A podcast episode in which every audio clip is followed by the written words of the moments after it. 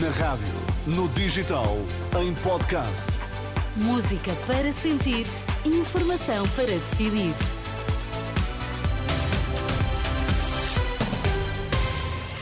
Vai começar o Jornal das Nove para já as notícias em destaque. Boa noite.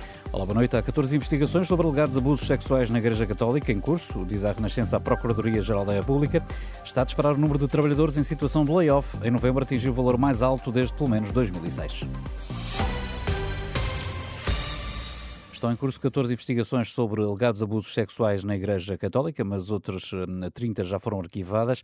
Uh, são dados enviados à Renascença pela Procuradoria-Geral da República. Estes inquéritos resultaram de denúncias com várias origens, desde a Comissão Independente para os Estudos de Abusos Sexuais, passando pelo Grupo Vita ou pelo Patriarcado de Lisboa.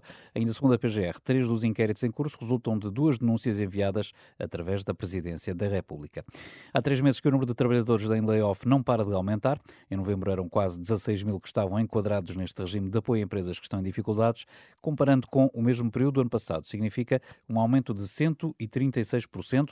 De acordo com a Segurança Social, há 570 entidades empregadoras a receber apoio, mais 408 do que há um ano. Novos limites para o déficit e a dívida não vão impedir o investimento, a garantia da Ministra Espanhola da Economia e das Finanças, depois de ter sido alcançado um acordo sobre os novos tetos que voltam a entrar em vigor no próximo ano.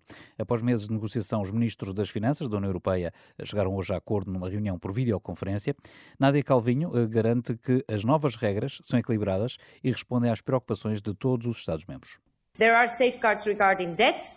Há salvaguardas sobre a dívida, o déficit ou a proteção dos investimentos necessários para responder às metas da União Europeia. O pacote é bastante equilibrado e responde às prioridades e preocupações de todos os Estados-membros.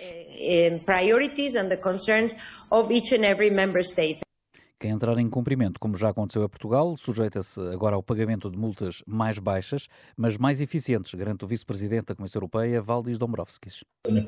No sistema anterior, as sanções financeiras eram tão grandes que tinham um efeito desestabilizador e criavam uma situação macroeconómica problemática para os Estados-membros. Ao diminuirmos as multas, facilitamos a sua aplicação. São um último recurso, mas um mecanismo eficiente da Comissão Europeia tools in the Commission uh, hands Segundo Valdis Dombrovskis, a tarefa imediata passa por finalizar a regulamentação do acordo o mais cedo possível, para garantir clareza e previsibilidade nos próximos anos e para que estejam em vigor as novas regras antes das eleições europeias do próximo ano. As novas regras para o déficit e para a dívida têm ainda de ser aprovadas pelo Conselho e pelo Parlamento Europeu. Por cá, o PS mantém a estratégia de rolo compressor para bloquear as audições no Parlamento. A acusação é do líder parlamentar do PSD. Miranda Sarmento reagiu assim depois dos socialistas terem chumbado as audições do Ministro da Administração Interna e do ex-provedor da Santa Casa da Misericórdia Misericórdia de Lisboa. O Partido Socialista pode ter mudado de liderança, de secretário-geral, mas aparentemente não mudou de uh, forma de estar no Parlamento. A maioria absoluta continua a ser um rolo compressor e continua a chumbar aquilo que são as audições necessárias para que o Governo e outras entidades possam esclarecer os portugueses dos vários problemas que uh, existem. Também hoje o PS chumbou as audições ao filho do Presidente da República, aos pais das gêmeas brasileiras, à ex-ministra Marta Temido e também ao ex-secretário de Estado Lacerda Salles, todas relacionadas com o tratamento clínico no Hospital de Santa Maria. Por seu lado, a Iniciativa Liberal acusa o PS de querer esconder a verdade.